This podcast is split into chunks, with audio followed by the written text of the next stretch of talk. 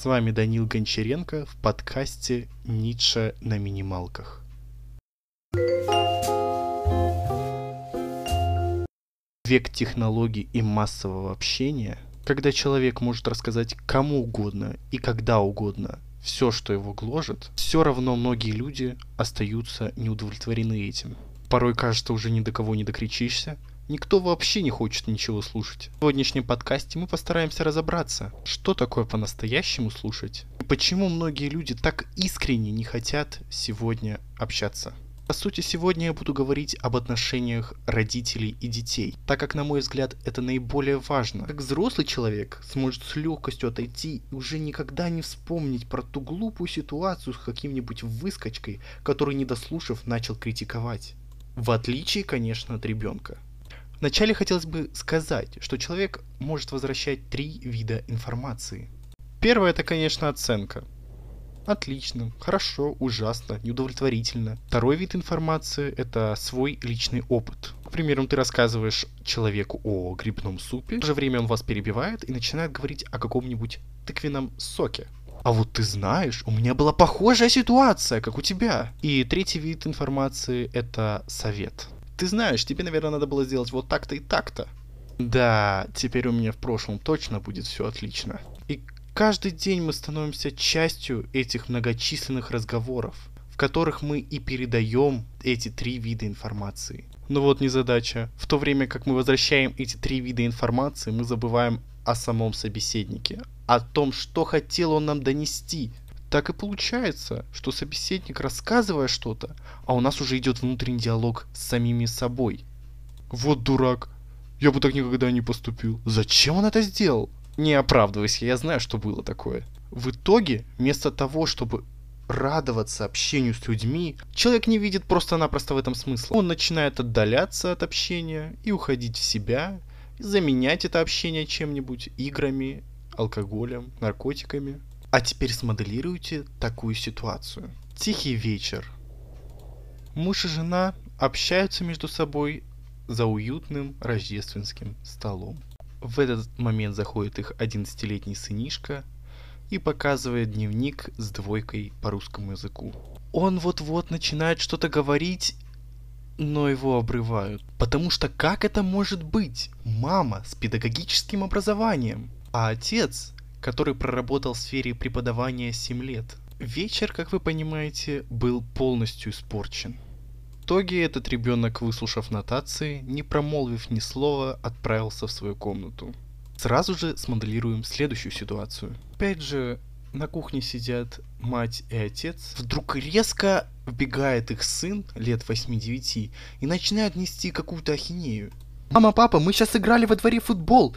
Я обвел двух человек, а потом на воротах стояли там две девки клуни. Я быстро бью по мячу, одной в голову, другой в голову. И гол! В этот момент родители переглядываются, и у них возникает только один вопрос. Кого мы вырастили? Это что такое? Мы что тебе, похлопать за это должны? Это же совершенно ужасно. Ужасно все то, что ты нам сейчас рассказал. Вот у нас в школе был один случай. Вася Пупкин хотел спокойно сесть на стул, а ему ручку подставили. Теперь Вася ходит с дополнительным отверстием в теле. Ты что, хочешь сделать кого-нибудь инвалидом? И вообще, вы во дворе занимаетесь какой-то фигней. Значит так, чтобы я от тебя этих слов, клуни девки, больше никогда больше не слышал чтобы впредь ты не ходил так часто гулять во двор. Что произошло в этих двух примерах? В первом человека даже не захотели слушать, а во втором неправильно поняли и тоже не захотели слушать. Но отходя от этих двух примеров, мы можем сказать, что все-таки человек это не робот. Возвращает не только эти три вида информации, оценку, личный опыт и совет, но он, конечно же, возвращает свои чувства – Люди это не роботы, которые передают между собой какие-то файлы. Им нужно еще передавать кое-что стоящее. В первом примере человек очень хотел высказаться, как-то оправдаться, но ему не дали. Во втором примере человек все-таки это сделал, но встретился с массой негатива. Вы заметили, что ответили родители? Как это ужасно! Оценка? Вот у нас в школе был случай, это личный опыт. Тебе нужно перестать ходить гулять во двор и не говорить эти слова. Совет к действию. Но что по факту должны были вернуть родители этим детям? Как уже говорилось ранее, человек передает еще и чувства.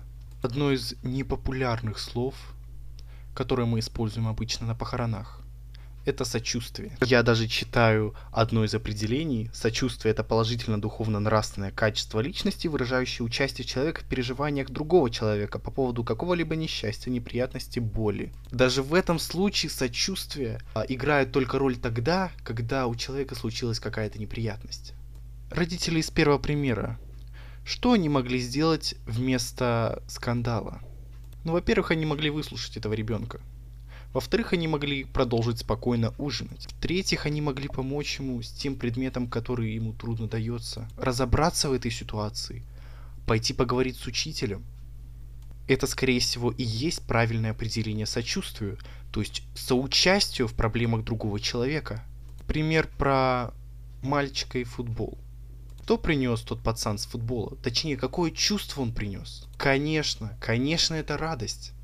Он был рад, что он так мастерски забил гол. Да, там были несколько некорректных выражений, но кому это сейчас нужно? У человека настоящая радость. Но вместо сочувствия, то есть поучаствовать в его радости, люди ответили ему никому не нужной информацией. Ого, сынок, как ты мог забить двум голкиперам? Папа, папа, да все просто. Я не бил щечечкой, как ты меня учил. Я просто бил с пыра.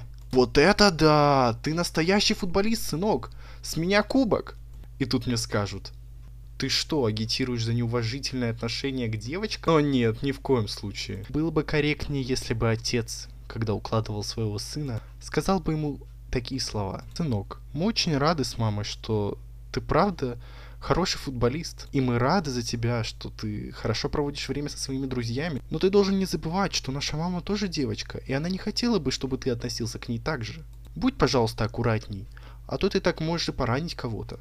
Какой из этих методов будет наиболее правильный? Точнее, не то чтобы правильный, а тот, который даст больше результатов. Человек, который был лишен сочувствия, каким он будет? Представьте те же родители. Сыну исполняется 18 лет. Он приходит со школы или с университета. Ему папа задает вопрос. «Сынок, ты говорил, у тебя какая-то контрольная была? Расскажи, что было?» «Да ничего особенного. Все нормально, пап. Ты же говорил там что-то сложное». «Да нет. Все оказалось легче, чем я ожидал». И потом он идет в свою комнату и разговаривает об этой контрольной целый час со своим другом, и это огромная проблема. Родители все так же сидят на кухне и недоумевают, почему их сын так с ними поступает. Они же не сделали ничего плохого. Вот и получается, что слышать это целое искусство. Ему нужно учиться каждый день. Ведь я показал на проекции детей, но взрослые это такие же дети, которым также нужно сочувствие, которых точно так же нужно выслушать, послушать их проблемы. Например, знакомый, который ужаснулся своими анализами из поликлиники и поделился этим с вами, он не ждет от вас, что вы дадите ему какую-то оценку, что вы расскажете, как нужно было сделать и как нужно теперь жить дальше. Он ждет от вас, чтобы вы его внимательно выслушали и посочувствовали. И, конечно, приятно, когда вы ударились нечаянно мизинцем об угол, и рядом стоит ваш друг, и просто скорчит гримасу и сделает вид, что ему тоже больно, уже становится легче. А не отвечает вам. То, что нас не убивает, делает нас сильнее. Когда человек не получает это внимание, это сочувствие с самого детства, он привыкает к этому. Поэтому столько людей в метро, на улице, в кафе, где угодно, просто-напросто не хотят общаться. Не хотят, потому что они не видят в этом смысла. Они понимают, что когда они начнут что-то рассказывать, их просто оценят, им просто дадут какой-то совет, им просто скажут, как нужно было сделать и как вообще дальше жить. Вот и все. Что ж, надеюсь, эта информация была полезна. Встретимся в следующем подкасте. thank you